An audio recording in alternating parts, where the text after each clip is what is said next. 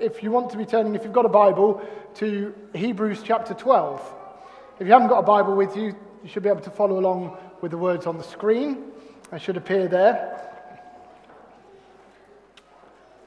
We're going to look, we're going to start looking today at Hebrews 12, verses 4 to 11. If you've been with us, if you've been with us uh, in recent weeks or in or back over many months, you will know we've been uh, looking at the letter to the Hebrews uh, for a long time now. And we started looking at chapter 12 a couple of times ago. We're going to look at verses 4 to 11 today. So, Hebrews chapter 12 and verse 4. In your struggle against sin, you have not yet resisted to the point of shedding your blood. And have you completely forgotten this word of encouragement that addresses you as a father addresses his son? It says, My son, do not make light of the Lord's discipline, and do not lose heart when he rebukes you, because the Lord disciplines the one he loves, and he chastens everyone he accepts as his son. Endure hardship as discipline. God is treating you as his children. For what children are not disciplined by their father? If you're not disciplined, and everyone undergoes discipline, then you're not legitimate, not true sons and daughters at all. Moreover, we have all had human fathers who disciplined us, and we respected them for it. How much more should we submit to the Father of spirits and live? They disciplined us for a little while as they thought best, but God disciplines us for our good in order that we may share in his holiness. No discipline seems pleasant at the time, but painful. Later on, however, it produces a harvest of righteousness and peace for those who have been trained by it. You see, the writer carries straight on from where he left off in the verses previously, those glorious verses that we've looked at uh, recently. Therefore, since we're surrounded, this is chapter 12, verse 1, surrounded by such a great cloud of witnesses, let us throw off everything that hinders and the sin that so easily entangles. Let us run with perseverance the race marked out for us, fixing our eyes on Jesus, the pioneer and perfecter of faith. For the joy that was set before him, he endured the cross, scorning its shame, and sat down at the right hand of the throne of God. Consider him who endured such opposition from sinners, so that you will not grow weary and lose heart. And then he somewhat grabs our attention. In your struggle against sin, you've not yet resisted to the point of shedding your blood. Okay. It almost has a bit of a feel of it of, you think you've had it tough, but you haven't seen anything yet. It, can be, it grabs our attention. It feels uncomfortable. What are you saying? But you can see this clear comparison with Jesus. Look to him, fix your eyes on him. Consider him who endured the cross. For the joy set before him, endured the cross. Consider him who endured such opposition from sinners that you won't lose, that you won't, that you will not grow weary and lose heart. It's this big comparison. Wow, look, look. Look what Jesus faced. Look what he has done. Therefore, no, I'm not going to lose, lose heart. I'm not going to lose heart. But a, it catches our attention. You've not yet resisted to the point of shedding your blood. But his real encouragement is coming. His real encouragement is this it's a big, encouraging passage. Endure hardship as discipline. God is treating you as his sons. Endure hardship as discipline. And remember this encouragement. Remember the word of encouragement that addresses you as a father addresses his son. And he quotes from, from Proverbs chapter 3, verse 11 and 12. The Lord disciplines the one he loves. He's treating you as a son. So key to our understanding of this passage as a profound encouragement is for us to understand discipline in the context of a father with his son, discipline in the context of parents loving their children. To understand it. You see, if we see discipline in general as some kind of just a necessary or even unnecessary evil to endure in, a, in the real sense of enduring, a blip in the normal loving relationship of parents to children, then endure hardship as discipline actually doesn't provide much encouragement. It's uh, endure this really horrible thing as a really horrible thing, basically. But he's not saying that. If we really understand the role, the foundational, fundamental sense, this is what fathers do with their sons. This is what parents do with their children. They bring discipline. Then we understand, oh yeah, endure hardship as, as what? As discipline.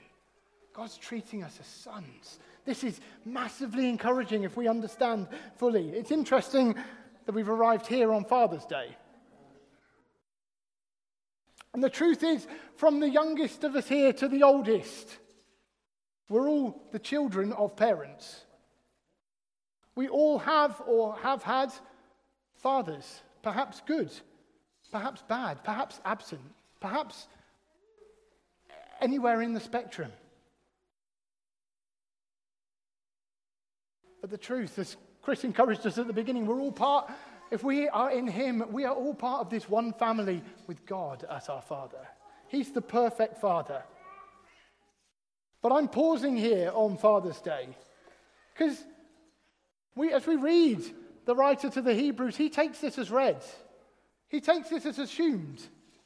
Well, we understand. If I say endure hardship as discipline, you understand. Oh, yeah, you're talking about, ah, this is what fathers do with their children. This is love. This is, this is, a, this is a parental relationship.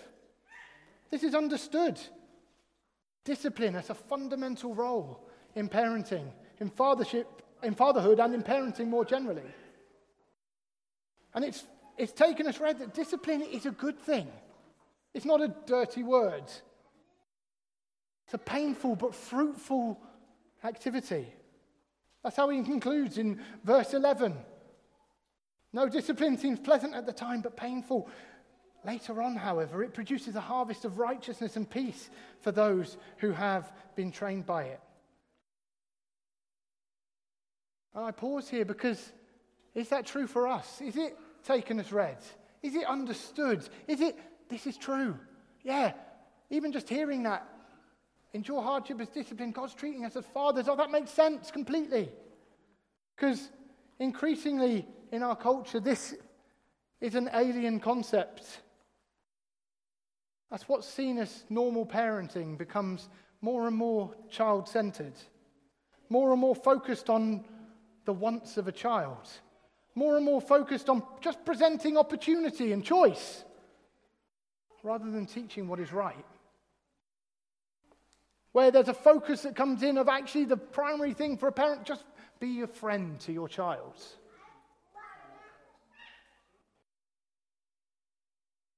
The idea that we as parents have a role that involves telling our children what is right, telling them what to do and expecting that they will obey, telling them actually what they're doing is wrong. This is becoming an alien concept in our culture.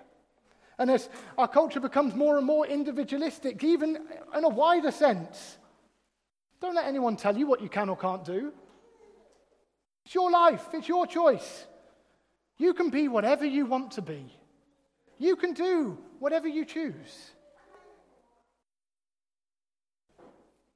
The concept of discipline, correction, authority ultimately becomes more and more of an alien concept in our society. But fundamentally, that affects how we relate to God how we relate to God as the ultimate authority, the ultimate father who has authority over his children. And also, it's wise to pause because, in fact, our experience with our own parents perhaps may not provide a great comparison. For some, you may readily be able to see, yes, I may readily be able to read verse 9 and say, Moreover, we've all had human fathers who disciplined us and we respected them for it, and can say, Yeah, Oh, I'm so grateful to my parents. But for others, it may be a painful verse to read. It may be a painful thing to think they disciplined us, they thought best, but it wasn't very good. And ultimately, this can be so painful. If this is painful to read, it can affect ultimately how we see God as Father. The perfect Father who does bring discipline for our good, who loves us beyond the measure of any human father. So today I want to bring encouragement and challenge for parents. Psalm 127, verse 3 tells us that children are a heritage from the Lord. Children are a precious gift. But we must see our role and our goal is not simply to ensure that they're happy, or even simply to ensure that they behave or do what we want them to. But our, our goal, our role, our aim is to train them, to teach their hearts, to bring them up, as we'll go on to see, in the training and instruction of the Lord. But also, not just for parents. I'm unashamedly talking to parents, but to all of us. Let's begin to see again the Father heart of God, the wonder of His love for us. As a father loves his son, as a father disciplines his son. Begin to see the value again of being under his authority, even if that is reflected in human parenting. So we're pausing here. We're going to look at, at parenting, at discipline. And we'll look at three things. Number one, discipline is fundamental in the re- relationship between parent and child. This is what we see in these verses in Hebrews chapter 12. As I said, he takes it as read. He takes it as, well, you all understand this. This is just definitely true. Endure hardship as discipline. God is treating you as his children. For what children are not disciplined by their father? It's part of being legitimate sons and daughters. No, the author doesn't say endure hardship as discipline, knowing that even then God is still your father. Endure hardship as discipline, knowing that even in that God, God still loves you, don't worry. No, actually, in some way that God still loves you despite the fact that He's disciplining you. No, our author is very direct. This is God treating you as His children. This is God showing you His fatherly love and care by bringing discipline, by bringing correction, by teaching and training and exhorting and instructing. This is fundamental in the role of fathers with their sons of parents with their children, fathers with their sons and daughters, parents with their children. This is what parenting is about. And the Bible is full of this message, particularly if you look through the book of Proverbs. We will look at some Proverbs as we go on. But we see this message again and again. This is, this is what fathers, this is what parents are to do discipline your children. But, but what is it? What is discipline? Even the, the Greek word that is translated here has such a strong connection to parents with their children or to, to, to people in authority with those under their care. This relationship of training and nurturing, of correcting and instructing and teaching. This sense of that, that discipline, it's, it's this instruction that trains someone to reach full development, to reach maturity. But we see it all throughout Scripture. Let's turn to Ephesians chapter 6 and verse 1. We see Paul talking about the relationship between fathers and their sons again.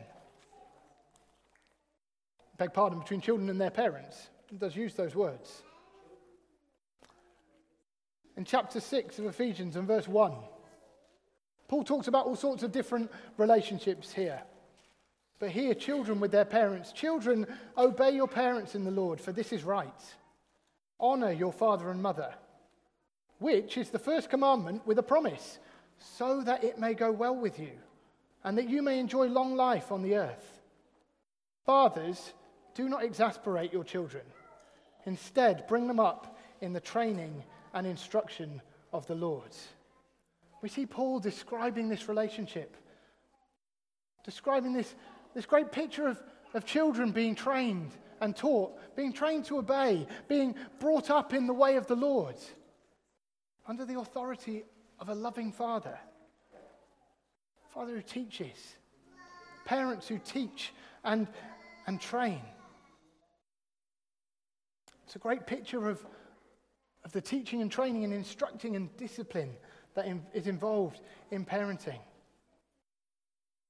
But we can see here and elsewhere, perhaps it's good to, to describe what discipline isn't. We can see here and elsewhere, discipline is not angry, vindictive punishment doled out. It's not any sense of getting our own back because someone stepped out of line. You see, it can be, we can so easily shy away even from the word discipline itself because it just feels like well, I can just go discipline equals angry punishment. That's what it means, isn't it? But no, if we look through the words of Scripture, that's not what the Bible tells us. Even we can see in a different context, we see Jeremiah crying out to God. Let's turn there just now. Jeremiah chapter 10. We can so easily get into our mind that this is what discipline is about. It's about anger being poured out. In Jeremiah chapter 10, verse 24, he says, No, that's not that. Could he prays to God, Discipline me, lords, but only in due measure, not in your anger, or you will reduce me to nothing. Well, we can, we can talk, we could talk further about God and his power and his. We don't want to come, we don't want to come under the wrath of God. But Jeremiah is distinctly separating look, God, you can bring discipline. It's not just about anger being poured out. Discipline's bigger than that. It's beyond that. It's not, it's not anger being exercised. But discipline is part of the love of a father. We see Psalm 103, verse 13, again brings the, the comparison of, of God as father and, and human fathers. But there it says, as a father has compassion on his children, so too God has compassion on those he loves. It's out of a loving relationship. Discipline isn't angry payback, it's not getting my own back. You see, even in this passage in, in Ephesians chapter 6, fathers, do not exasperate your children. It's not a matter of proving by any means I'm right and you're wrong. So easy to fall into this. I personally confess this presses buttons in me all the time. So easy to fall into the, to the way of Matilda's dad in the Roald Dahl book. Matilda, self titled. Um, so dad would just say to her, I'm right, you're wrong, I'm big, you're little, you can't do anything about it. It's not the point. We're not to exasperate our children. We're not to, we're not to just bring this kind of, well, what I say goes attitude. This week, in the build up to preaching this, just feels like this button's been pressed again and again and again. And I can't say I've always reacted well to it. That's not to say that Andrew and Anna have just been terrible. They're, it's their fault. They're misbehaving. No, no. This is God pointing something in me. What is my job? To discipline well, in love, not to act out of anger and you're messing about, so I'm getting back at you. No, that's not what discipline is. Discipline isn't angry punishment. Or indeed, discipline isn't just enforcing perfect outward behavior, it's a deeper thing. What does Ephesians 6 tell us? This is about their hearts. Teach them the way of the Lord. Bring them up in the training and instruction of the Lord, as Ephesians 6, verse 4 says. It's not just about enforcing behavior, it's not about bringing punishment in an angry way. Discipline is a much more fundamental and deep thing. And Proverbs 22 15 makes it so clear that children need discipline. Proverbs 22 and verse 15. See this truth about the hearts of children, but fundamentally about the hearts of all of us. 22 and verse 15 in Proverbs folly is bound up in the heart of a child, but the rod of discipline will drive it far away. It, it starts to get us on this line. Look, discipline is so important. The world can so easily say, oh, no, no, just, just give your children opportunity and they'll make good choices. They'll make, a great, they'll make great choices. Now, we want to teach our children to make good choices.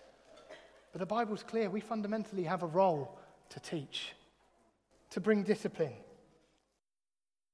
Because ultimately, our hearts and our children's hearts are full of folly. In Mark 7, verse 21, Jesus broadens this out. It's not just our children, if we like, oh, we've got it sorted, but our children, our children need help. Now, in Mark 7, what do we see in verse 21? Jesus is talking to them. Uh, they're talking about whether it's the things that go into a person, whether it's different types of food that make them unclean, But Jesus said, No, it's what comes out of a person that makes you unclean.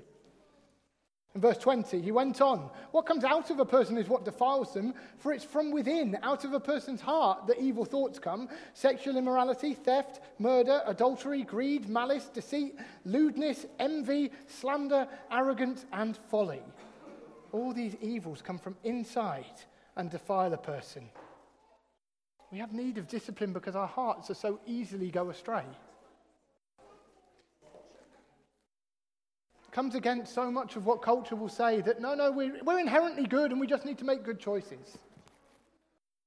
No.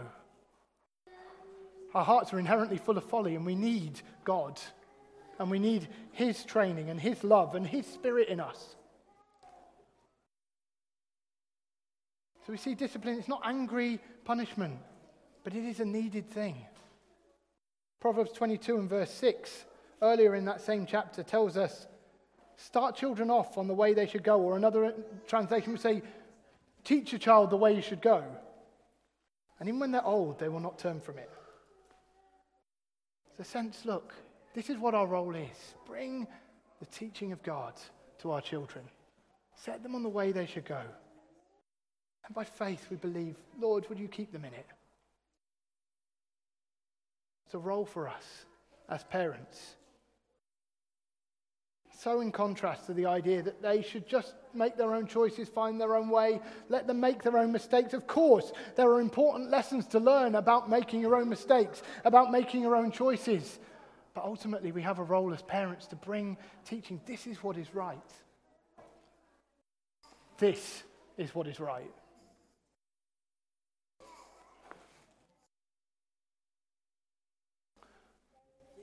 Important lessons for children to learn, but we are given the job to teach them. And if we keep looking through the book of Proverbs, particularly, it paints a serious picture. Because so often the objection could come, but I love my child too much to bring discipline, to bring correction, to bring to stop them doing what they want. It feels unkind to bring correction or to bring consequences for actions. Actually, the Bible's actually quite clear and stark in saying the opposite. We look at Proverbs chapter 13 and verse 24, that is incredibly stark. Proverbs 30, 13, 24. This is hard to read. Whoever spares the rod hates their children, but the one who loves their children is careful to discipline them. It's so easy to fall into the trap of thinking, no, I couldn't bring any correction. I, couldn't, I, can't, I can't bring any immediate sadness because that would be so unkind. But I was saying, no, this is love. This is love to, to teach our children well, to show them, no, no, that's wrong. This is the right way. Proverbs uh, 23 says something similar, but in, in Proverbs 19, and verse 18 again, it says, Discipline your children, for in that there is hope. Do not be a willing party to their death. It's, it's stark words. It's, it sounds very harsh. But the writer of Proverbs is pointing out this is, this is so key. This is so important. This is so serious. Discipline, training, instruction of children is such an important thing. Is such a high calling in Scripture. Children are a heritage from the Lord, they're a precious gift. Let's do, let's do right by them. In an article in 2013, John Piper said this, really impassioned. I'm writing this to plead with Christian parents to require obedience of their children. I moved to write this by watching young children pay no attention to their parents' requests with no consequences. Parents tell a child two or three times to sit or stop and come or go, and after the third disobedience, they laughingly bribe the child. And this may or may not get the behavior desired. John Piper's passionately crying out, This is what we're to do. Require obedience. It sounds harsh, it sounds tough. Why is he bringing it? Is he just a crazy legalist? He just loves enforcing rules. No. Does he like bashing parents over the head? No. Does he want to spoil children's fun? No. No. He writes with passion like this because he believes the truth that the Bible is saying that this is what parenting is about. This is what it is to be a child under authority. This is what it is to be a, a parent who loves their children, who brings this love of the Father in heaven. It's not, he's not proclaiming some kind of what we could think of as an old fashioned view that in some ways children should be badly treated, that they should have no rights, no voice, they should be seen and not heard, they should be kept quiet. No. Because we can so easily respond to that and say, no, we've moved on from that, we're more enlightened now. Well, fine. But actually, John Piper's not harking back to an old fashioned view, he's harking back to the truth of Scripture. Scripture and a God who is desperate for the ultimate good of your children. We see Jesus' heart in that incident where the disciples are saying, No, no, we're not letting them, these children, bother Jesus. And Jesus says, Let the little children come to me. Do not ever hinder them. This is Jesus' heart. And again, John Piper is passionate about this in the scripture and Proverbs and all through is passionate about this because disobedience is not just outward behavior to correct, but it speaks of where our hearts are at. Speaks of where our children's heart is at. You see, pleading and cajoling may get the behavior we want, but it doesn't do anything to our children's hearts. But of course, obedience, like discipline, can be seen as a bad word. It can smack of legalism and just rules to be followed. Our individualistic culture riles against this authority. Who are they to tell me what to do? Who is anyone to tell me what to do? But we must fight this sense.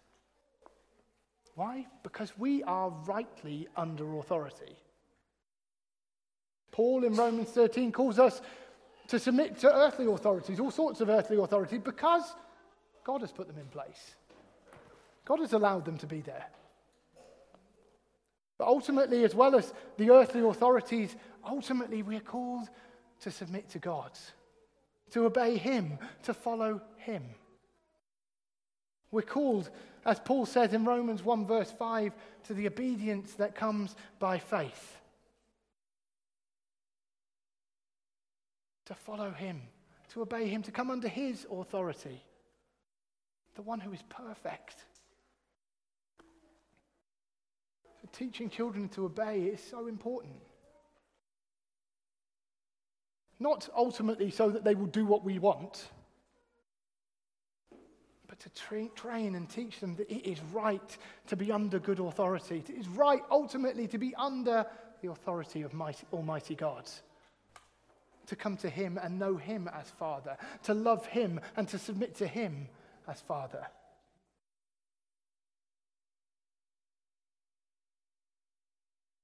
So, discipline is fundamental in the relationship between parent and child. Secondly, discipline is painful but fruitful. What does he say in verse 11 in Hebrews 12? No discipline seems pleasant at the time, but painful. Later on, however, it produces a harvest of righteousness and peace for those who have been trained by it.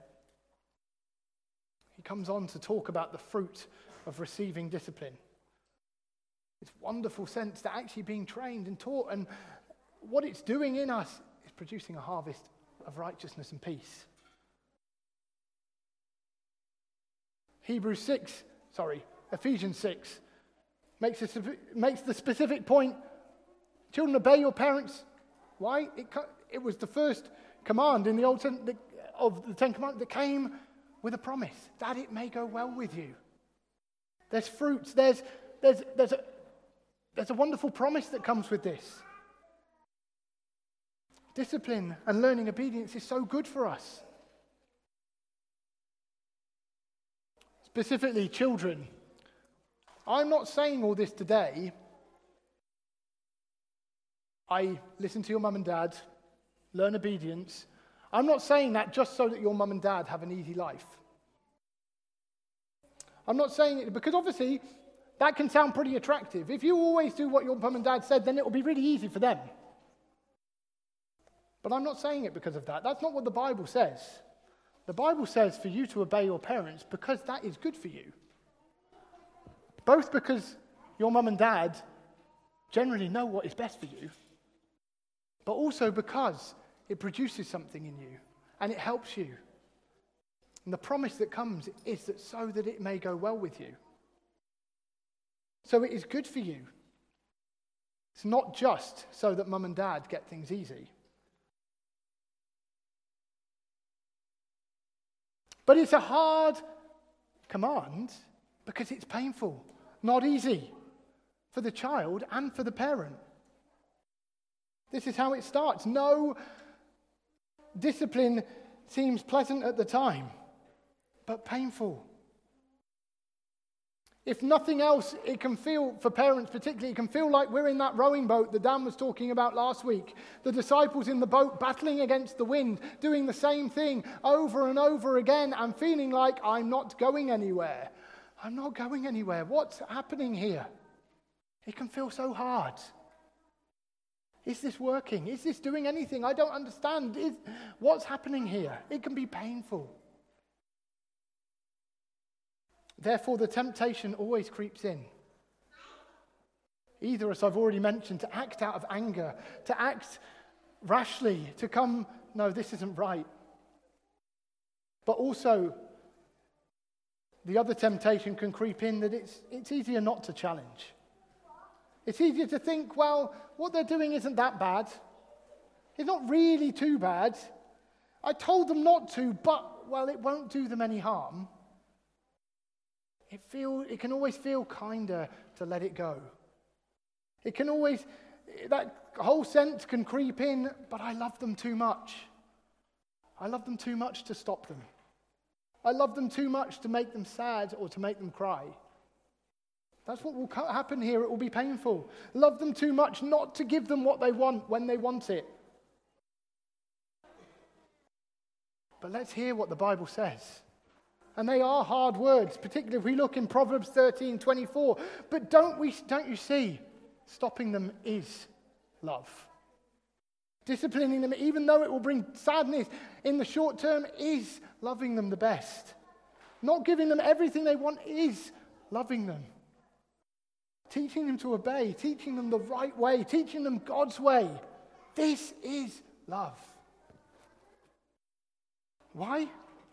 Because in doing that, we're doing what God does. We're disciplining the ones we love. But it is hard, it is painful. It feels like an easier ride to just fudge it. On a Sunday, perhaps. This is an obvious example, and it's one I know I have struggled with, I know that others will struggle with, and it is hard. As we're all meeting together, it can feel so easy to fudge it. Oh, well, I asked them to sit down. But at least they're not screaming. I just want to be able to listen. Anything for a peaceful ride. It can become so tempting just to let it go. Being in and out of a meeting, I will say from lengthy personal experience, is not much fun. It's not easy. We went, we've been through times when Andrew and Anna have struggled with Sunday meetings. And we've asked them to do things and they haven't done it, and we've been in and out of the meetings to the point where you can just get thinking, I just want to be in and able to listen. What am I doing this for? What's going on? And then, oh, they're kicking off again. To the point where one Sunday, if, you've been, if you were at the North congregation that Sunday, you will have heard, at some point, this goes back a while, Arnold was preaching from Romans, I think. Andrew was not very happy. I was taking Andrew out. I obviously didn't look very happy either. Arnold was preaching. He stopped. He looked up. He said two words show mercy. And then he carried on. and as I went out the door, I was thinking, oh, yeah, Arnold, what, uh, no, no, no. You're completely right.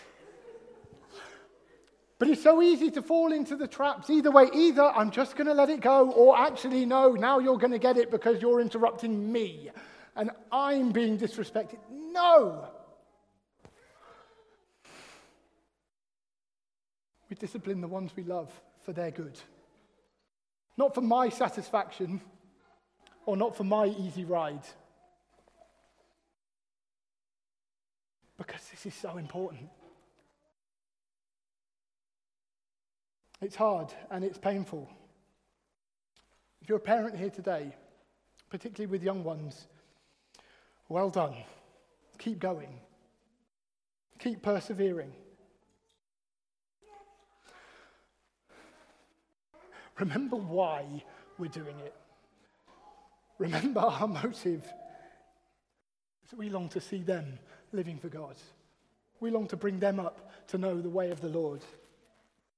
Remember that it is worth it. It is fruitful. It is training our children. So persevere. Ask for help. Pray. Read the words. Get hold of this. I can tell another story of we'd had a lot of trouble, particularly about Sundays again. With Andrew, I think particularly, just gone through a phase of it's just this is hard. What's going on? We're in and out all the time, every kind of 10 minutes in a meeting. What is going on? But we were, at, I think we were doing a fusion meeting after the, after the, the North meeting. Um, we were there, and Mark and Beth were there, and Ian and Liz Ness were there, and then all the fusion guys, or the North fusion guys, anyway. And I think we just got to a point in the meeting, and I think Mark asked, particularly if there was some, if, if there was anything that they could pray for us about, and we asked them, "Well, can you pray for us on a Sunday with Andrew?" And this isn't necessarily always how things will happen. But for a long time after that Sunday, we didn't have to go out once. I would encourage you, to persevere and keep crying out to God. It's not always going to be that it changes in an instant. We've had other times since. And of course, again, I'm also saying this isn't all about Sunday meetings. It's just a good example to use. But God can intervene. God intervenes. So be encouraged and persevere. Let me encourage and exhort parents, including myself, as John Piper does. Let's require obedience. Let's not settle for distracted or outwardly okay, but let's discipline the ones we love, teaching them to obey that it may go well with them. On a Sunday, during the rest of the week, during the week, all those little things that we think, oh, it doesn't matter.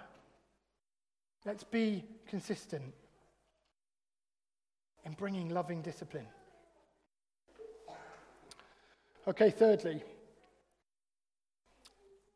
uh, discipline's a fundamental part of the relationship between a parent and a child. Discipline is painful but fruitful. But thirdly, we don't bring perfect discipline. Verse 9. Moreover, we have, in, back in Hebrews 12, moreover, we've all had human fathers who disciplined us and we respected them for it. How much more should we submit to the fathers of spirits and live? They disciplined us for a little while as they thought best, but God disciplines us for our good, in order that we may share in his holiness.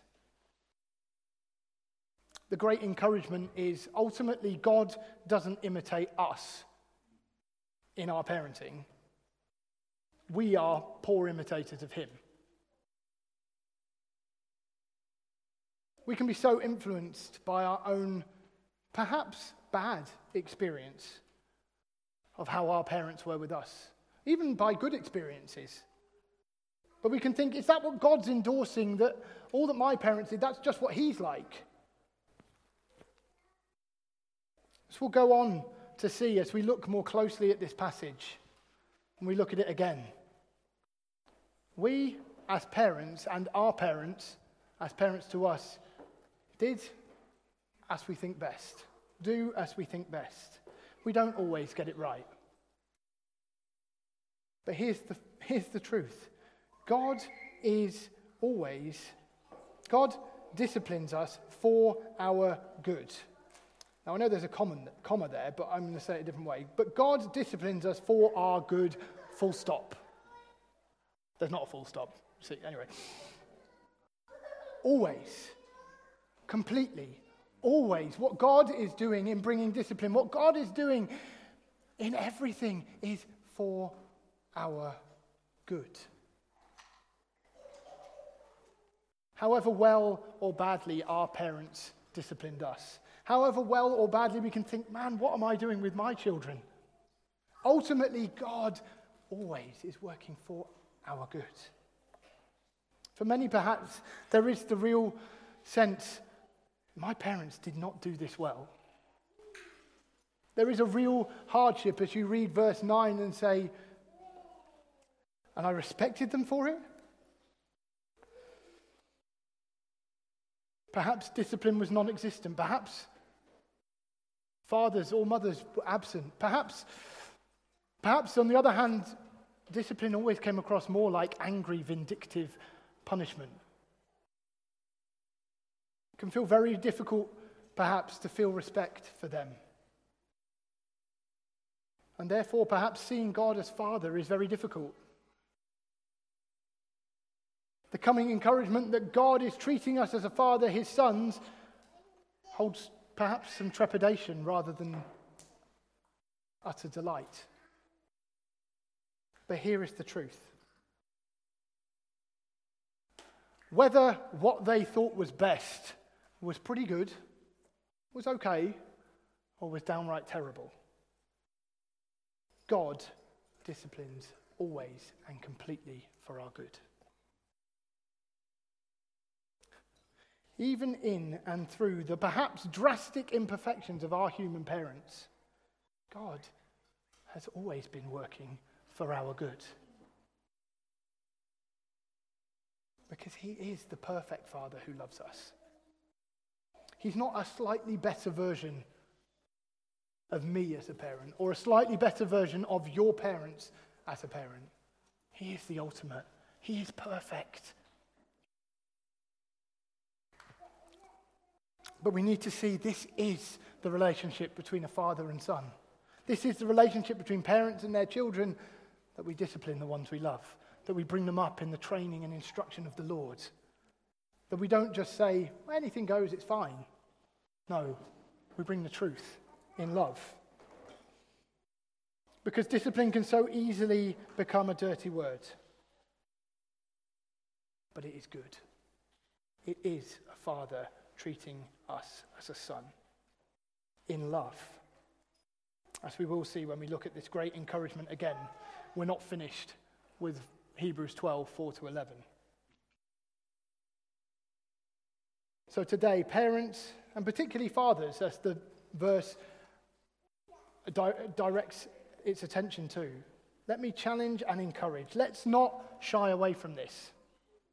However hard, however countercultural it seems, let us teach our children the way they should go. Not angrily and vindictively, not passively denying anything's going on, but bringing godly discipline that does our children good. And for all of us, let us recognize our Father in heaven. Perhaps today there is a need for some for a throwing off of something My parents or my father got this so drastically wrong.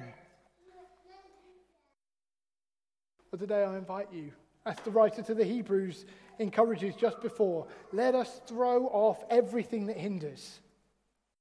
He's not just talking about sin. Throw off everything that hinders. Well, this may be painful and it may be hard, but this is for our good. Let us throw off that sense. How could God be a father? What does that mean? I don't understand. Let us throw it off, the pain of the past, and see God is the perfect father. I understand that now. It's so wonderful. And to see that our perfect Heavenly Father is a loving Father who brings good discipline to those he loves. Amen.